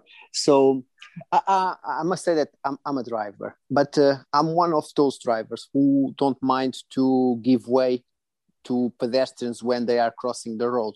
So maybe that's that's why I have no major problems with um, LTNs because I think that I understand the the need to share the the space which is limited in a in the urban environment, uh, specifically like, like like in London.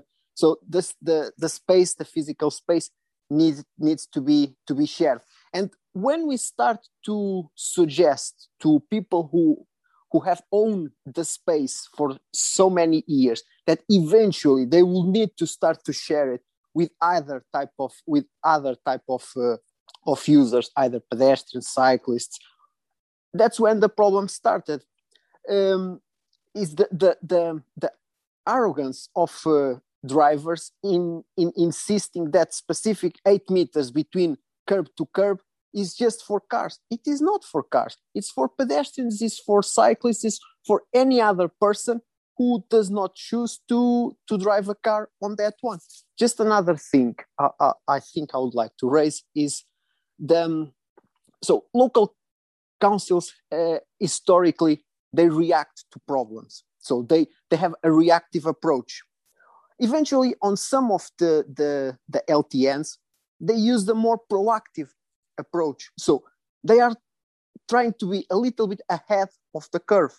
So the, the problem with traffic, with traffic volumes, with excessive traffic volumes is here, is not going away, and it's going to, to get worse. So what some some of the, the, the council, I believe, are doing is trying to, to react to a problem that might not be here yet, but if nothing is done, it will be worse in a, in a couple of years. So, and that's eventually why people are so upset with these measures because they they are historically they are prepared to see the council just to react and not to to to, to be proactive. And just last very brief. one yeah, okay, very last one. So another another thing I would like to raise um, with with the, the driving uh, software that we now have. So with Google Maps, with Waze, with all of these GPS. So what they do is, as soon as there's some congestion on main roads, roads they divert any traffic to these residential roads. So back a couple of years ago, we would have just locals using the, the local roads because they, they had the local knowledge. Mm-hmm. Nowadays, we have everyone driving with a, a, a phone, a telephone in front of, uh, of, the, of there, and uh, they are using Google Maps and all of that to use the, to be diverted to the residential streets. So a couple of years ago, we had 100, 200, a couple of hundred uh, vehicles in residential roads. Nowadays, I think we have thousands. So that's why measures like the LTNs need to be need to be brought. Okay, thank you. Thank you very much, Francisco. That was great. Um, okay, Neil Christie, let's come to you next. Thanks. Hi, everyone. Uh, I've got a question mainly for Rebecca and Niall because I'm calling from Islington. Uh, we've just seen uh, early results from the St. Peter's LTN in Islington, which have shown significant reductions in traffic within the LTNs, no overall increase in traffic or pollution on the main roads, no um, negative impact on emergency response vehicle times, no impact, negative impact on crime or antisocial behavior, and an increase in cycling.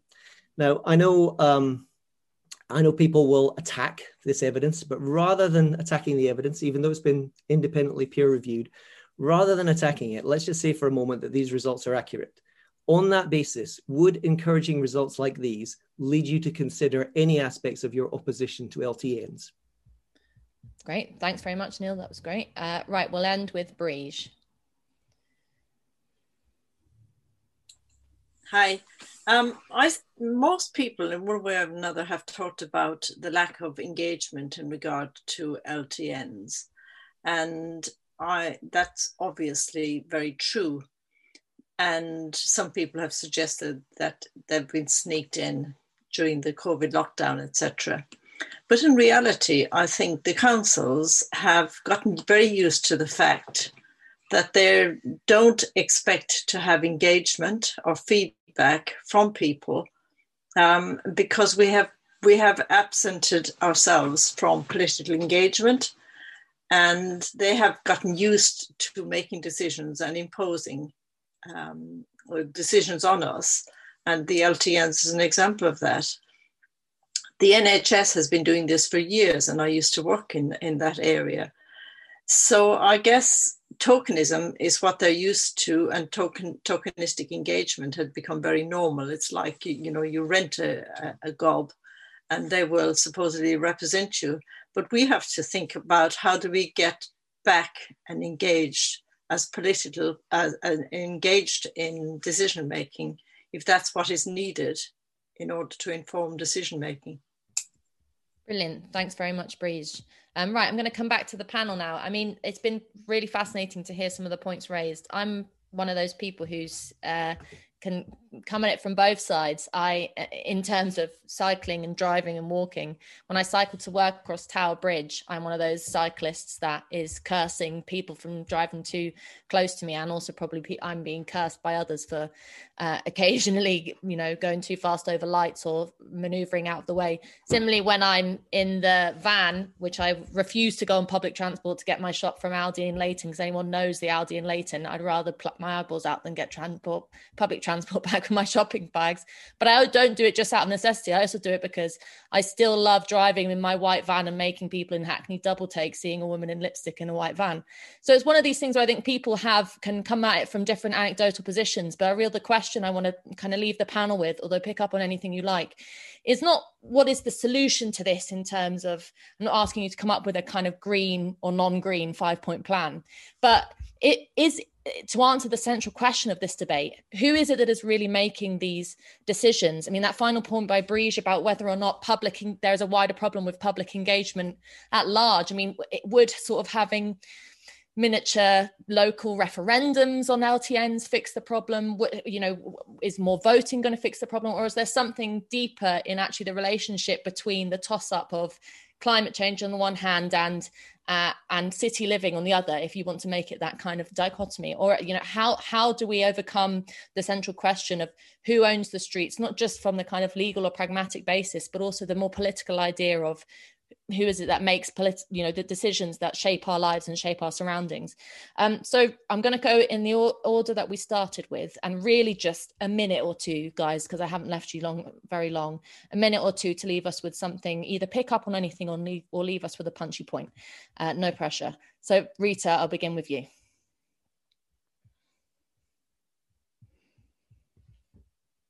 Hang on. There you are Yes, you're you're a little bit quiet, but um, okay, is that better? If yeah, if you just give shout for us, Rita. Okay, I mean, I'm actually um, you've left us with a kind of huge philosophical question, um, Ella, and I suppose partly it depends on whether or not you believe in representative democracy, is what I would say. Um, and a few people have been talking about, uh, you know, voting and elections coming up and that sort of thing. I think you mentioned it too. But what I, but just to pick up, I did want, I mean, you know, it's it's patently obvious that there's a lot of anger around about these things. Um, and I guess, you know, it's good to have had the opportunity to sort of vent in a sense for people as well, sort of air their views. But um,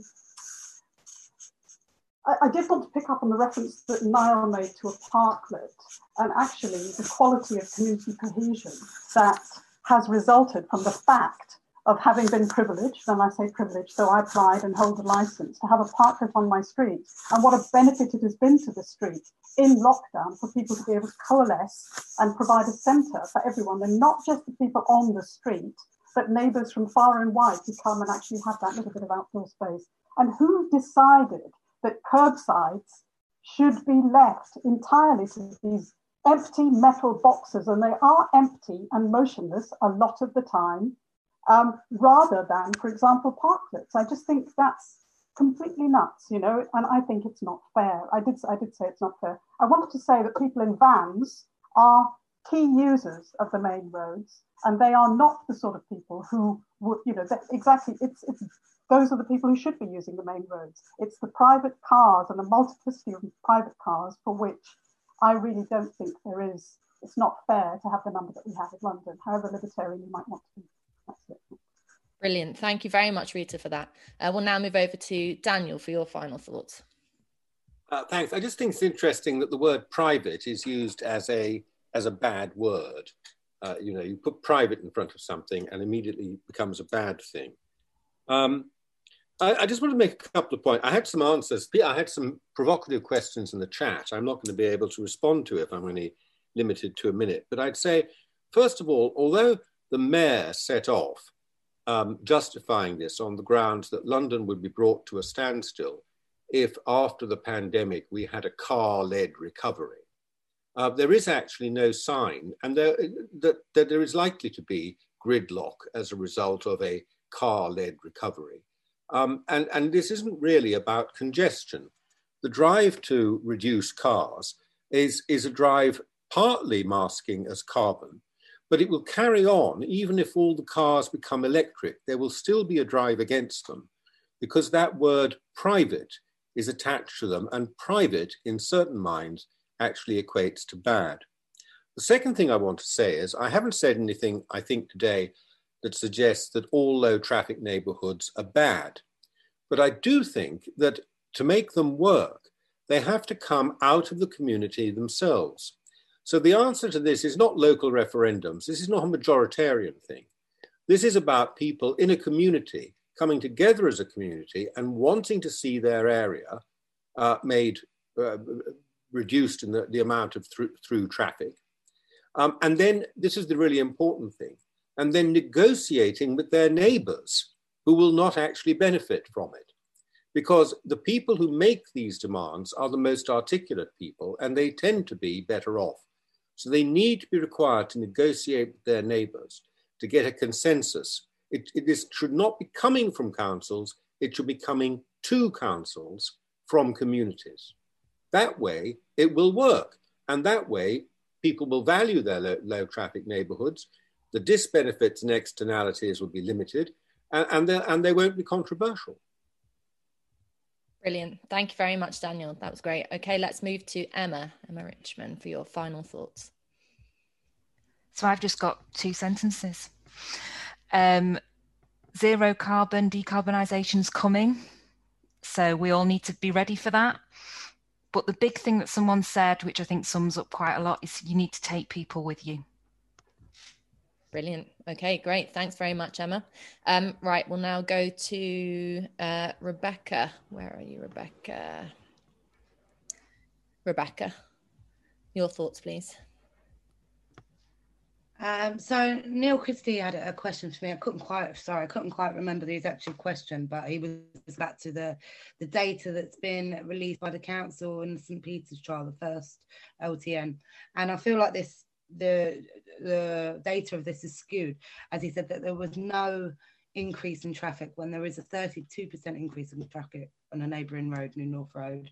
Um, I would have to attack the surveys that they use because evidence shows that surveys and consultations are leading and not reflective, and I dare say fixed it was true, they would have consulted legitimately and fairly, not dodging equality impact assessments and failing to consult with emergency services. I have a FOI with the London Ambulance Service that said they couldn't support a scheme that blocked the roads, yet we still have bollards closing the roads. So if you call that a consultation, I don't know what it is. Um, some studies and commentators on the pro side have been exposed and making things up and making them look genuine like that line in emergency services aren't impacted, which was presented by a Mac Pro LTNer in The Guardian, Rachel Aldred, only to be rubbish by emergency services. We shouldn't be relying on council elections to determine when we stop wasting public money. Um, democracy isn't one vote every four years. It's normal people being involved in community decisions and, and not to wait every four years to have their say. Um, we all want a cleaner better environment for our children to grow up Um, I have in cleaner, greener, uh, cleaner, greener borough rammed down my throat by the council. But if London Borough of Islington was serious about becoming a greener borough, then they need to target big business. My workplace uh, doesn't even have a school facilities, and it's recently been um, it's recently been exposed by dispatches that they were taking our recycling to incinerating branches. Uh, this doesn't strike me as being a cleaner borough. Uh, I feel like you're targeting targeting the motorists in a mabbing campaign, really. Um, the data and statistics is not reflective because we haven't yet felt the true effects of the closing these roads as we've been in lockdown the whole time. Um, yeah, I could go on and on and on. I've got stuff about the, the bin collections. Um, someone else said, I think it was Dennis said about the bin collections. And I know the council have made exemptions now for their fleet of vehicles because they're providing uh, essential services. But to everyone, I think that uses a vehicle for that all their journeys are essential for work, not just the council ones. Mm. And um, totally we support Roland's um, suggestion that we need referendums, you know, for clear, concise yes or no want you know, not by companies like Sustrans or Project Star or any any consulting need to do these skewed consultations just to strike referendum to know what the people of Islington think. Okay, great. Thanks very much, Rebecca. And now, last but not least, Niall Crowley. I'll try and be quick. Brilliant debate, everybody. Thank you. Thank you very, very much.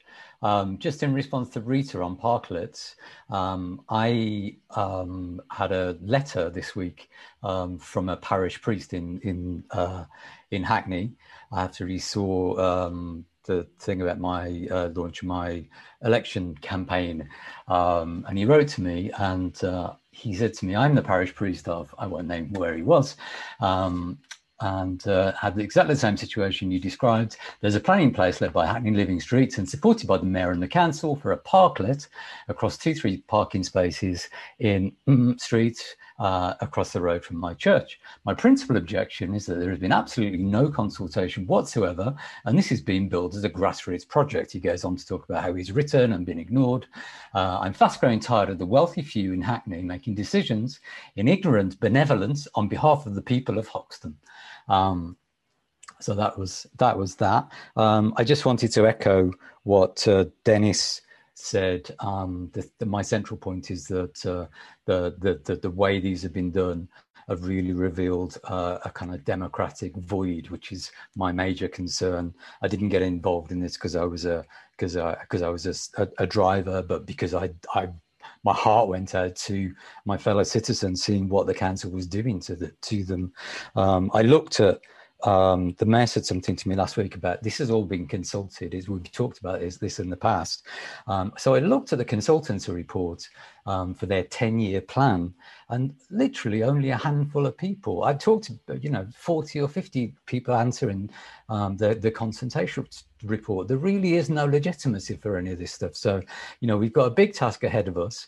And, um, you know, but I think there is a, a democratic void that we need to, to address. So uh, I think it's down to us. But thank you very much. Brilliant. Thank you very much uh, to all the speakers and to everyone uh, who's contributed to tonight's debate. It was really, really wonderful. Um, I'm not very good at doing this mute on mute, but if you could all just join me in giving a clap to our speakers. Thank you very much. Uh.